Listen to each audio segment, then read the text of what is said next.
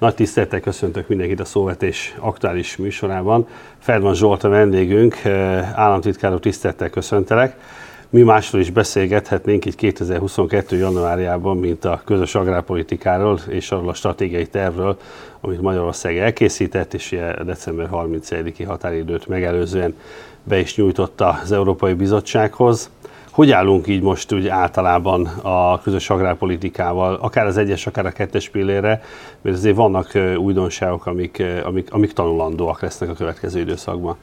Így van, örömteli, hogy be tudtuk nyújtani, ugyanis múlt héten még nyolc olyan tagállam volt, amelyik nem volt ebben a pozícióban, hogy ezt megtegye. Tehát ez szerintem a magyar gazdálkodók ők más, szempontjából... Más naptárral dolgoznak? Vagy? Hát ők felszólító levelet kaptak szerintem a határidő betartására, de minden esetben mi ennyi előnyben vagyunk ilyen szempontból, hiszen a hat hónap onnantól ketyeg az Európai Bizottság számára, hogy jóvá hagyja, elfogadja, meg tudjuk beszélni lényegében a terv tartalmát ahogy mi benyújtottuk, és mi december 30-án, tehát nem is azt mondom, hogy utolsó pillanatban, hanem még bőven a, a határidő előtt ezt megtettük, és innentől kezdve indul el az egész jóváhagyási folyamat. És valóban fontos, hogy beszéljünk róla, hiszen főleg az első pillére a közös agrárpolitikának, tehát amit ma egy gazdálkodó területalapú támogatások és ahhoz kapcsolódó támogatások csoportjaként értelmez. Ebben vannak olyan novumok, amelyek mindenképpen tanulandóak lesznek.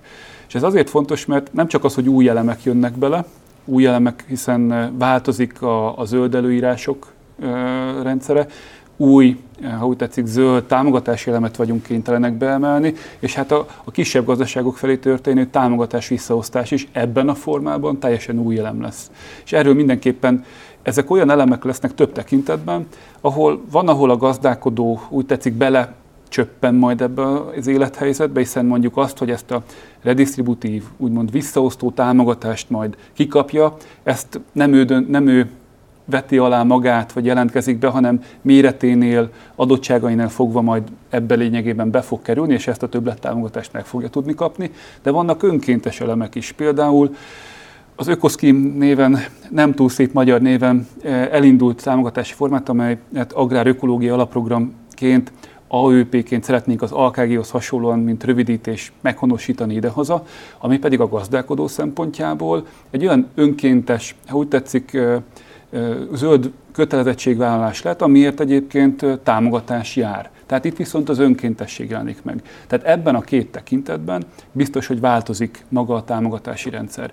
És maga azért, ami a területalapú támogatásoknak a feltételrendszere általában, tehát amit mi most alaptámogatásként, gazdálkodóként értelmezni tudunk, ott pedig az is egy nagyon fontos változás lesz, hogy ami most különfut, különfut alaptámogatásként, különfut zöldítésként, na ez a kettő egybe megy, és egy kicsit magasabb feltétel szinttel, de lényegében egy horizontális támogatási feltételként fogja egy gazdálkodó az alaptámogatásként majd ezt igénybe venni. Zsolt, és hogy, hogy fog ez kinézni a számok nyelvén? Csak egy kicsit beszéljünk arról is, hogy van x forint, és ezt mégis hogy fogjuk fel, felosztani. Ugye itt a termeléshez kötött támogatások kapcsán nagy harc volt, hogy Igen. akkor maradhat, nem maradhat, ezzel mi a tervünk, mik a lehetőségeink, hogy fog kinézni a terület alapon kifizetett források, hogy a fiatal gazdák, zöld alapok ezek, hogy jelennek meg. Kicsit szerintem menjünk bele így a, a, a számok nyelvén is. Jó, érdemes valóban.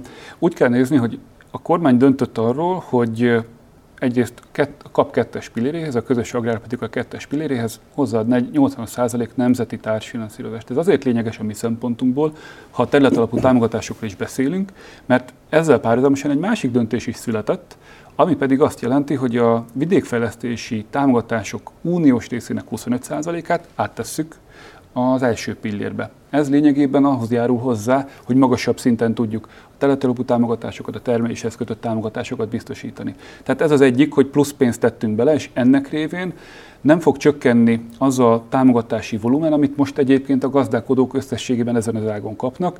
Valahol a Kicsit most 1,3 milliárd euró alatt vagyunk, amit évente közvetlen támogatásként kifizetünk, és most egy kb. 100 millió euróval ezt meg fogjuk haladni ennek a kormánydöntésnek köszönhetően. És ez eredményezi azt az alapszituációt, hogy lényegében tudjuk tartani mondjuk a 15%-ot a forrásainknál, amit termeléshez kötött támogatásokra költünk, szerintem ez egy fontos dolog. Tudjuk azt tartani, hogy a fiatal gazdák számára meg tudjuk növelni a lehetőségeket, akár a, a, az egy hektárra jutó fajlagos támogatásban, vagy akár az, a fiatal gazdáknál támogatható területek nagyságában, tehát hogy növeljük a fiatal gazdák által elérhető kiegészítő támogatás lehetőségét, és minden mellett pedig e, olyan döntést hoztunk, hogy e, a, eznél az agrárökológia alapprogramnál, tehát amely önkéntes a gazdálkodó szempontjából, de nekünk alkalmaznunk kell, ebből a kicsivel több mint 1,3 milliárd euróból mi ennek a 15%-át szeretnénk erre elkölteni. Van egy bonyolult háttere ennek, hogy ezt 25%-on kellene nyújt, beállítanunk, tehát hogy érts, 100 forintból 25 forintot így kellene elkölteni, hogy csak a gazdálkodók önkéntes környezeti vállalásaihoz kapcsolódva, de mi olyan tervezést folytattunk, ami alapján nem 25-öt fogunk 100-ból erre elkölteni, hanem csak 15 forintnyi összeget. És itt fog ez lényegében egy évente a gazdálkodók által vállalt kötelezettségekben és ezt támogatásában megnyilvánulni.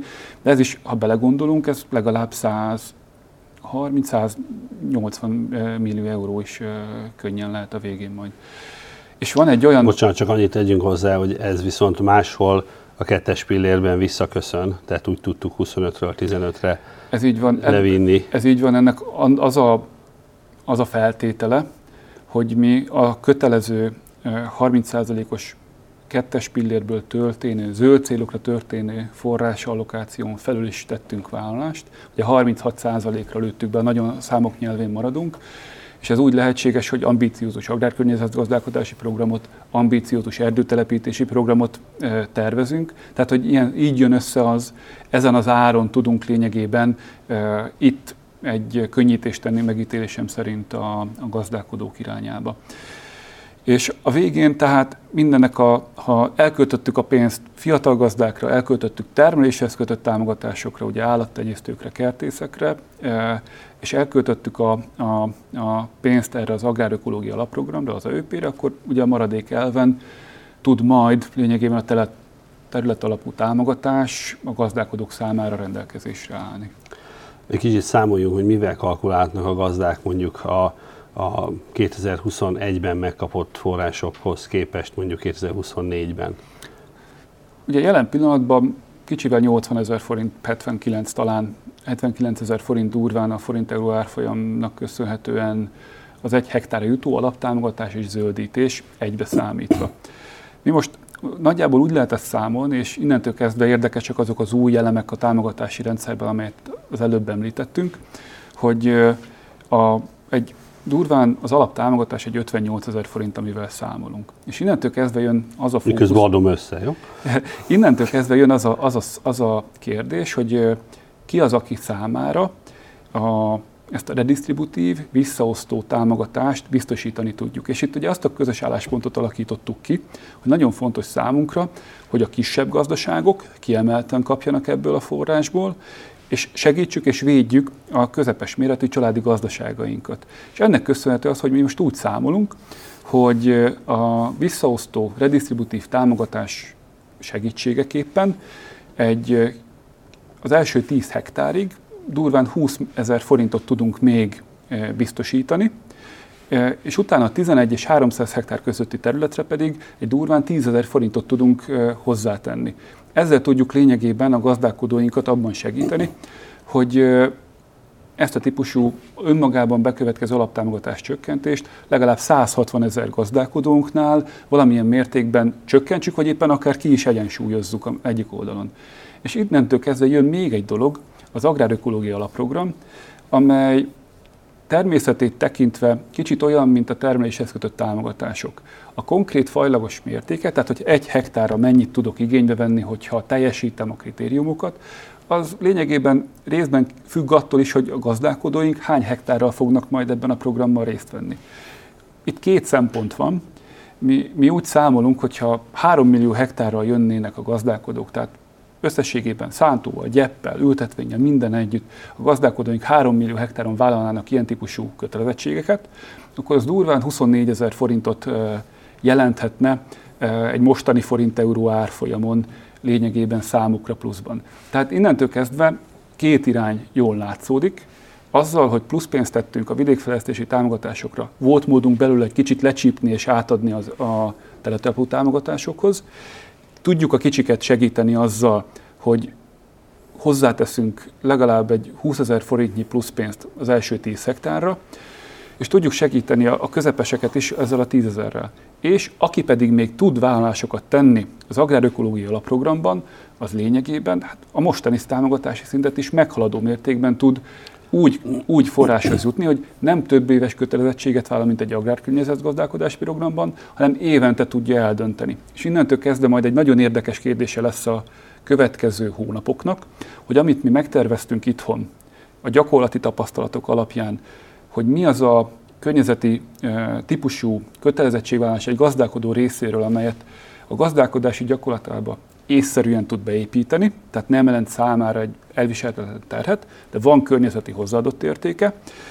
Na hogyan tudjuk ezt még úgy beállítani, hogy ezt az előbb említett akár 3 millió hektárt is elérjük. És innentől kezdve, hogy majd az Európai Bizottsággal ennek a konkrét tartalmi elemekről mire jutunk majd a tárgyalások során, ez lesz majd egy nagyon fontos és kritikus pont, hiszen más szempontok vezérelnek talán bennünket ebben a kérdésben. Jó, én közben számoltam, hogyan ígértem, tehát itt azért azt látom, hogy egy 10 hektáros gazdaságnál, tehát az első 10 hektárra arra, ha valaki az AÖP-t is igénybe veszi, akkor 102 ezer forint feltételezve, hogy ez a 3 millió hektárral fognak a gazdák belépni. 11 és 300 hektár között 92 ezer forintról beszélünk Igen. hektáronként, de a 300 hektár fölötti gazdálkodók is 82 ezer forintot tudnak realizálni. Tehát elmondhatjuk, hogy és akkor ezen felül természetesen majd talán beszélünk a vidékfejlesztési programról az AKG-ról, tehát ezen felül még nyilván az agrár, tehát az AKG-s pályázati lehetőség is nyitva van. Tehát elmondhatjuk, hogy a 82 ezer forinttal igazából senki nem fog kevesebbet kapni, mint amennyit most kap hektáronként, feltéve, hogyha a zöldítés helyett most ugye az AÖP-ben vesz majd részt. Ez így van, tehát nagyon fontos cél volt számunkra, hogy mindenkit nyertesévé próbáljunk tenni ennek az új rendszernek. És az a terv, amit mi leadtunk december 30-án, az ezeket a számokat tudja kihozni. Uh-huh. Uh, beszéljünk egy kicsit akkor a kettes pilléről, ugye több utalás történt már rá. Ugye alapvetően az adja az egész rendszernek a mozgásterét, hogy valóban egy nem csak Magyarországon, de az Európai Unióban is példanélküli nemzeti hozzájárulás lesz az uniós forrásokhoz, hisz ez azt fogja jelenteni, ez a 80%-os társfinanszírozás, hogy a vidékfejlesztési programból, vagyis a kettes pillérből kifizetett 100 forintból 80 forint a nemzeti, és mindössze 20 az uniós. Ez egy óriási változás a most zárulóhoz képest, hisz ott kis túlzással pont fordítva volt a, az arány. Mi az, mik azok a célok, amiket ezzel el tudunk érni? Több fontos gazdaságfejlesztési cél van, amit igazából a kormány, hogy tetszik, feladatú szabott számunkra, és a, vagy olyan javaslatokat tudtunk tenni, amit lényegében a kormány támogatására talált. Szerintem ebből a legfontosabb, és az, az első, az, annak a történelmi mulasztásnak a bepótlása, amit lényegében tekintetünk évtizedesnek, ez ugye az élelmiszerfeldolgozás kérdésköre, hiszen ha van működőképes, eredményes és sikeres élelmiszeriparunk, feldolgozásunk, az fogja nagyon sok esetben az alapanyagtermelésünk biztonságát is megteremteni. Tehát amit most 2021-ben is már alapvető prioritásként fogalmaztunk meg, ez folytatódik majd a 23 utáni időszakban.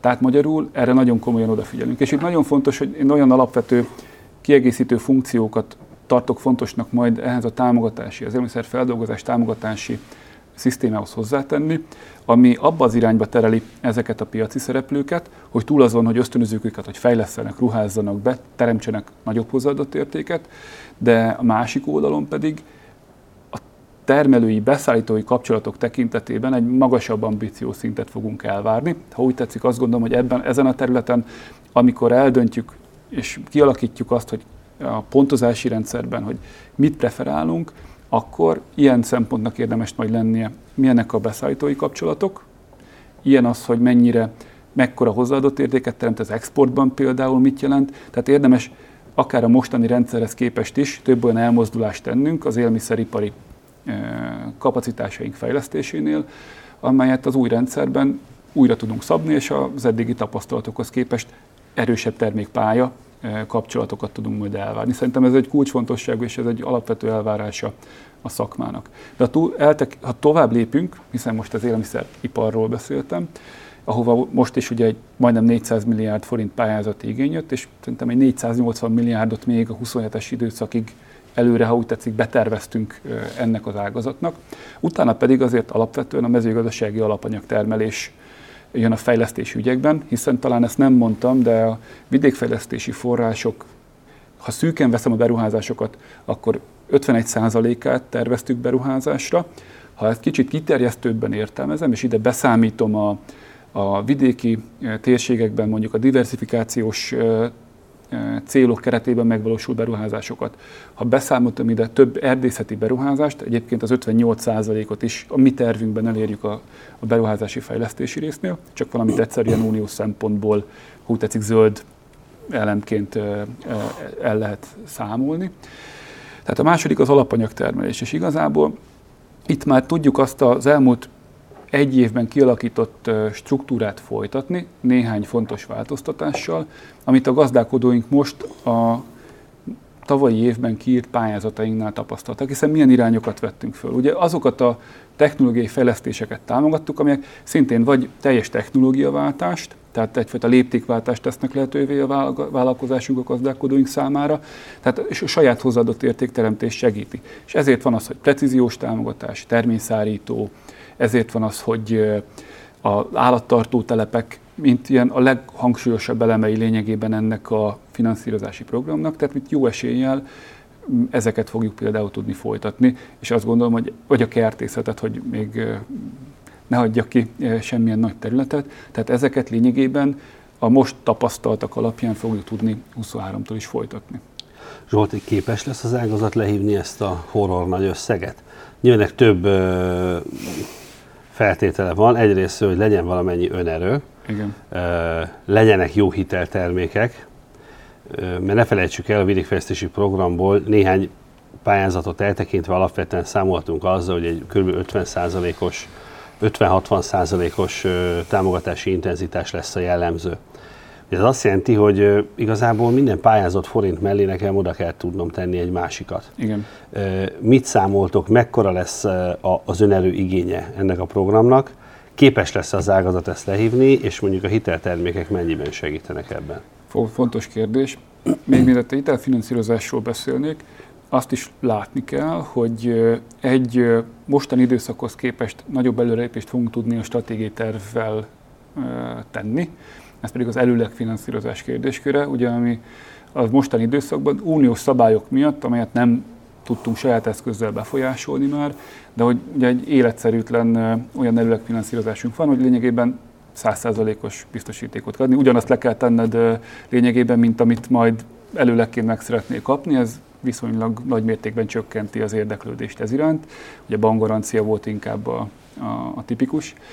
De ebben például fogunk tudni változtatni. Ez az, új, az uniós szabályok közül ez hál' Istennek törlődött. Ez azt jelenti, hogy majd én az, szeretnénk lekövetni alapvetően a, a többi operatív programhoz kell majd igazodnunk, tehát a, ahol normálisabb belőleg finanszírozás volt, de ez a projektek megkezdése szempontjából lesz fontos, csak az önerőre reflektálva.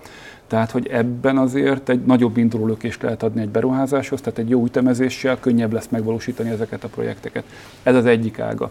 A másik, ami szintén fontos, hogy a mostani programban egy handicap, még egy másik handicappel találkozhattak a beruházást végző vállalkozásaink, az pedig az, hogy kamattámogatott hitelt nem lehetett behúzni, hiszen a mostani 50%-os támogatási intenzitás egy projektnél azt eredményezte, hogy nem, tudsz, nem tudtál támogatott módon fölé menni, tehát csak piaci hitelt lehetett beállítani egy projekt megvalósításához. Ez most ugye különösen szenzitív és érzékenyé válik ugye a megváltozott kamatkörnyezetben, hiszen nem ehhez voltunk szokva azért az elmúlt években, és innentől kezdve le kell ezt követnünk.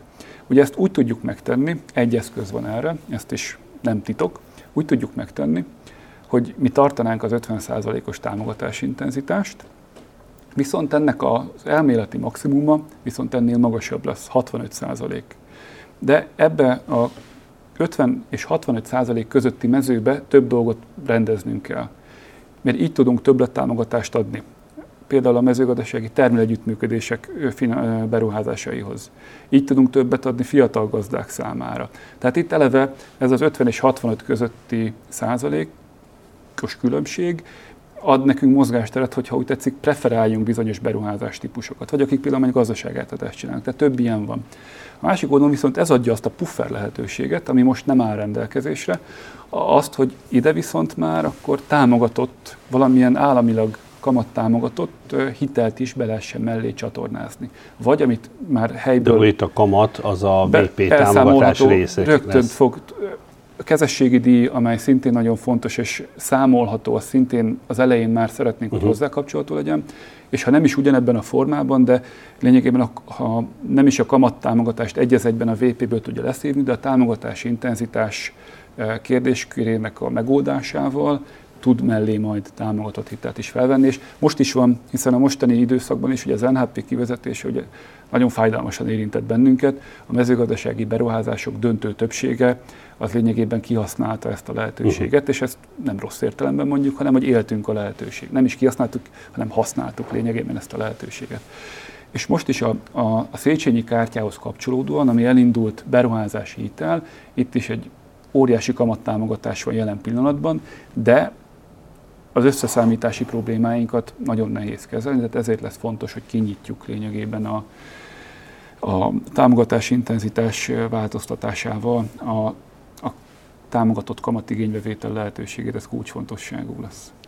Tehát akkor lehet azzal számolni, hogy mondjuk ha gazdák összefognak, és mondjuk fiatal gazdaként tekintenek magukra, és a jogszabály is alátámasztja ezt a vélelmüket, akkor 60%-os támogatási intenzitás, illetve még akár egy kamatmentes, vagy egy kvázi kamatmentes kölcsön is segítheti a beruházás hát, megvalósítását. Tehát eznek, ezeknek a kombinációjára végre lehetőség fog nyílni, és szerintem ez kulcsfontosságú lesz, de itt lesz fontos, hogy mindenki jól rakja össze a projektet, és gondolja át majd ezeket mm. a mhm. lehetőségeket. Tehát erre érdemes készülni. Néhány helyen hallottam azt, hogy itt igazából nem is feltétlenül a pénz mennyisége rendelkezésre állása fogja majd szelektálni a pályázatokat, hanem hogy azok mennyire jó ötletek, mert hogy a pénz most nyilván nincs az a sok pénz, amit ne lehetne elkölteni, de felmerült az, hogy vajon lesz ennyi jó ötlet, hogy hogy lehet szűrni azokat az esetlegesen nem feltétlenül rentábilis vagy megtérülő beruházási ötleteket, amik, amik, amik égetik a pénzt. Mert ugye itt azért egy közös felelősségünk van, és nyilván ez nem csak a tárcának a felelőssége, hogy ekkora pénzösszeget ö, el is lehet pocsékolni. És ö, nyilván azért az egy, az egy nehezen magyarázható szituáció, hogy egy ekkora helyzetet nem tud a magyar vidék kihasználni és én azt vallom, hogy ha ezt a helyzetet nem rúgjuk be, most egy kicsit ilyen foci nyelvre fordítva, akkor valószínűleg többet nem fognak minket odaállítani a büntetőpontra, hogy akkor végezzük el mi ezt a e, rúgást. Tehát, hogy nekünk itt e, mondhatjuk azt, sokszor mondjuk, meg sokszor, hogy történelmi jelentőségű e, lehetőség kapujában állunk, de én azt gondolom, hogy ez a felelősség, ez, ez, ez kimondásra kell, hogy kerüljön, hogy mindenki érezze ebbe a saját e, részét. Egyetértek veled, tehát ilyen értelemben már a a legfontosabb, hogy a pályázati kiírásoknál már érte, olyan célokra írjuk ki, és úgy definiáljuk lényegében a megvalósítható célokat, ami azt gondoljuk, hogy már önmagában lényegében hasznossá teszi az adott beruházást. Szerintem ez nagyon fontos. Hát különös tekintettel arra, hogy már azt elmondhatjuk most 22. januárjában, februárjában, hogy a, mindaz a, mindazt a pénzt egyébként, amit már 2021-től a kormány 80%-os kiegészítő finanszírozásként adott, ezt egyébként, ha úgy tetszik, már felhasználtuk. Tehát ezt talán keveset beszélünk erről, de a magyar gazdálkodók, főleg ha még az AKG ökológiai gazdálkodást e, most majd meghozandó döntéseit is beleszámítom, már több mint 1400, több mint 1500 forint értékben e, fognak a mostani pályázati e, kihívás, felhívások után támogató döntéseket kapni. Tehát már most van egy nagyon-nagyon-nagyon hatal, nagy csomagunk, és valóban én ezért is mondtam azt, hogy én az új stratégiai terv alapján majd nyújtott támogatásoknál az előbb elmondott export, beszállítói kapcsolat. Tehát ezt több tekintetben szerintem elvárásként érdemes megfogalmazni. Hogy egy másik ilyen példa, amit hozhatunk, állattartó telepeknél, hogy egy járványvédelmi minimumot azt gondolom, hogy érdemes és kell is például mindenkinek megfogalmazni, csak hogy egy ilyen aprónak tűnő, de annál lényegibb, hogy milyen típusú beruházásokra adunk pénzt, ezt érdemes még kicsit szűkebbre venni szerintem. Egy mondat, és tényleg csak egy rövid választ kérek el, ezt utána már van egy következő kérdésem is. AKG-t sokan kérdezik, hogy mikor várhatják az eredményt. Az AKG, ahova egyébként 1,3 millió hektárra nyújtottak be a gazdálkodók támogatási igényt, tehát több mint duplája jött be, mint amit most támogatunk. A rendszert úgy építettük fel, az intézményrendszert úgy instruáltuk, hogy lényegében aki hibátlan tehát jó pályázatot adott be, az első negyed évben, első negyed év végéig meg fogja kapni, tehát ezt március végéig van ütemezve, és a mostani információk alapján a kérelmek feldolgozása ütemezetten és jól halad. Tehát egyelőre uh-huh. nincs olyan ok, ami miatt mást kellene mondanunk ezzel kapcsolatban. a tavaszi munkák izgatják jellemzően a joggal, hogy teljes joggal, nem a, tovább. Nem a januári munkavégzés az, amely Ami aggasztja őket, nem a, a, mivel ugye a kötelezettségvállalási időszak már január 1 megindult. Igen. Így van. Zsolt, én azt gondolom, hogy jól át tudtuk tekinteni ezt a programot, itt az a lényegi elemeket talán ki tudtuk emelni, ha mégsem, akkor majd esetleg kiegészíted, mm. mi az, amiben nem kérdeztem bele. Fontos szempont, hogy ez még egyelőre egy terv. És ugye ez kint van Brüsszelben, Brüsszelben gondolkodnak azon, hogy akkor ez most jó, nem jó. Ugye fél év múlva, mm. vagy fél éven belül kell, hogy szentesítsék, avagy korrekcióra visszaadják mit, mi, mire számítatok? Kihasználják a fél évet, hamarabb is lehet eredmény, kötekednek, mert nyilván azért informális egyeztetések vannak, hogy alapvetően elfogadják azokat az érveket, amiket mi mondtunk, hogy egy kicsit így lehet spoilerezni, akkor azt megköszönjük.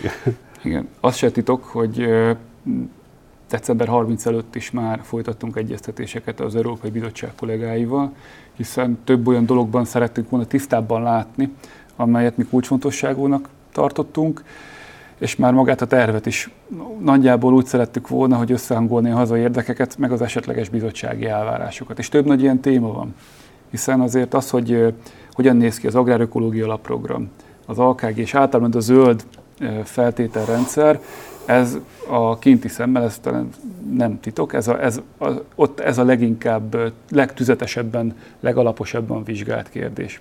Tehát de mert elkezdtük az egyeztetést. Ugyanígy a termeléshez kötött támogatásoknál, főleg az állattartókat érintő ilyen átmeneti nemzeti támogatásoknál, vagy éppen a, a hogyan tervezzük megcsinálni ezt a forrásaink 10%-át az első pillérben a kisebbek felé visszaosztó támogatási rezsimet, ezekről mind-mind már informálisan egyeztettünk. Uh-huh.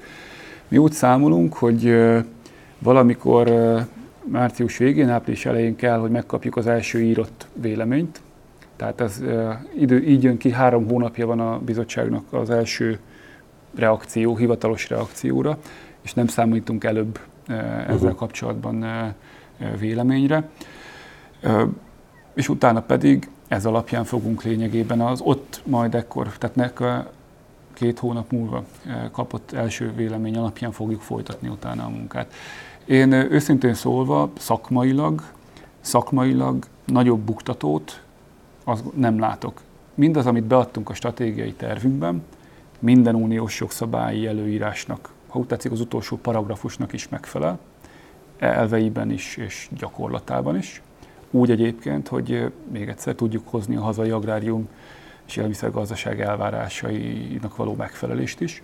Tehát ilyen értelemben, ami kérdés lesz, és tényleg ez, ezt, ezt kell hangsúlyozni, hogy azt sikerült visszaverni hogy ne, ez a zöld megállapodás, a Green Deal, ben megfogalmazott cél, célszámok, amelyek elhíresült, agrár szempontból elhíresült célszámok, hogy mit, hány százalékkal kell csökkenteni növényvédőszer, műtrágya, antibiotikum. Ezek ugye jogilag kötőerővel nem bíró célszámok, ugye ezt sikerült elérni.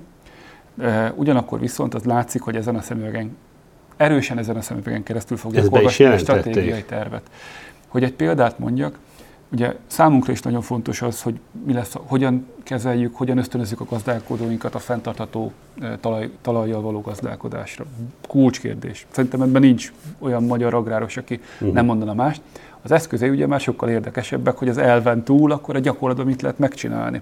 Mi az, amit a gyakorlatban át lehet vinni. És itt az számít, és itt is ezt a példát hadd használjam, nem az számít önmagában az első tapasztalataim alapján, hogy mondjuk az agrárökológiai alapprogramban, ami önkéntesen válható ugye a gazdálkodók által, önmagában milyen talajgazdálkodással összefüggő előírást teszünk be, amit választott a gazdálkodó, és adott esetben ezzel kipipálhatja az agrárökológiai alapprogram támogatását, hanem hozzánézik majd, hogy az agrárkörnyezetgazdálkodási programban, a, a más ilyen feltételrendszereinkben összességében hogyan és miképpen, milyen ráhatással leszünk az uh-huh. ő megítélésük szerint mondjuk a magyar mezőgazdálkodásban dolgozók fenntartható talajhasználatára.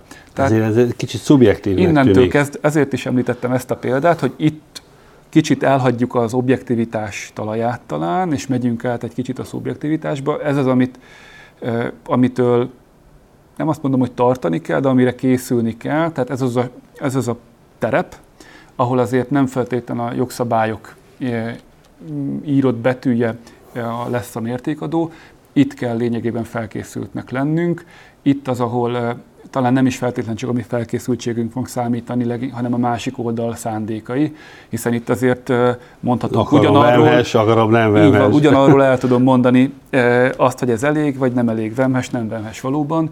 Ez lesz a nagy kérdés. Ez azért érdekes számunkra, és erről érdemes is beszélni, hiszen mi azért is igyekeztünk lezárni december végéig a mi tervünket, mert ha hat hónap az elfogadás, ez nyár június, július ott valahol, sőt, hát ugye leginkább még július, és onnantól kezdve ugyanezek a kérdések felmerülnek. Az egy dolog, hogy hozzá kell alakítani, nemzeti jogszabály kell, meg esetleg a hatóságaink e, informatikai rendszer és a gazdálkodók tudása is nagyjából azonos szintre jön mondjuk 2023. január 1-ig, de azt érdemben fel kell készülni, ősszel a gazdálkodóknak döntéseket kell hozni, hiszen azért, amit említettem, és erről majd még azért sok mindent kell beszélni, van, ami nem a stratégiai tervünkben van, hanem az elfogadott jogszabályok, azok bizonyos kötőerőket fognak jelenteni. Ugye ez a nem termőterületeknek a kérdésköre, a vetésforgó szabályozása. Tehát több olyan dolog van, amely kulcskérdés lesz a gazdálkodók napi döntéseinél, és addig valamit ott le kell ütni lényegében, vagy hogy növényvédőszer használat tekintetében minek vág neki egy gazdálkodó mondjuk ősszel. Tehát mi azért vagyunk nagyon azon, hogy mi nagyon le akarjuk ütni ezt a hat hónapos időtartam alatt, hogy utána mindannyian ki tudjunk állni a gazdálkodók, és el tudjuk mondani, hogy e, ezt értük el, ez van a stratégiai tervben, amit el, ami el van fogadva, ezt így fogjuk tudni végrehajtani, és te is így fogod tudni végrehajtani, így készülj, e, kedves gazdálkodó, szeptemberre. És hát e, ebben van nagy felelősség egyébként Brüsszelnek, mert ha ne adj Isten, ne is nagyon beszéljünk erről, de azért mégis, ha csúsznak az elfogadással, akkor minden csúszik, tehát hogy ez, ez senkinek nem, és ezért vannak szerintem jóval nehezebb helyzetben azon országok tagállamai, vagy gazdálkodói, hogy ahol be se nyújtották. Uh-huh. Tehát azért ez egy, ez egy onnantól ez egy nehezebb, nehezebb téma. Igen, még egy hónap csúszás az alapvetően megvan. Zsolti, köszönjük szépen ezeket a fontos információkat. Nyilván ahhoz, hogy ezeket az információkat eljuttassuk a gazdálkodóknak, a falugazdászhálózat rendelkezésre fog állni, úgyhogy e tekintetben ígéretet tudunk tenni. Itt nyilván az eddigi együttműködés a tárcával azt gondolom, hogy szükséges lesz, hogy jól tudjuk kiszolgálni a, a, a gazdákat, de talán ebben nem lesz hiba. Úgyhogy uh, nyilván lehetne folytatni még ezt a beszélgetést nagyon sokáig, és ezt a mély bugyraiba vele is menni. Említetted, hogy hány oldal ez az anyag? Hát ha összeadunk mindent, amit feltöltöttünk az Európai Bizottságnak, az 1500 oldalt kóstol. Na, hát 1500 oldalról még tudnánk beszélgetni egy keveset, de azt gondolom, hogy megkíméljük ettől egyelőre a kedves hallgatókat és nézőket. Én azt gondolom, hogy ha elfogadásra került, akkor egy hasonló beszélgetésre szeretettel visszavárunk, hogy Legyen akkor úgy. lássuk, hogy mire jutottunk ezzel. Zsolti, köszönjük, hogy itt voltál. Köszönöm én is. Önöknek pedig köszönjük a figyelmet, és hát eh, remélem élvezték ezt a beszélgetést, sok hasznos információval gazdagodtak. Legközebb is igyekszünk jó témát választani. Köszönjük a figyelmet.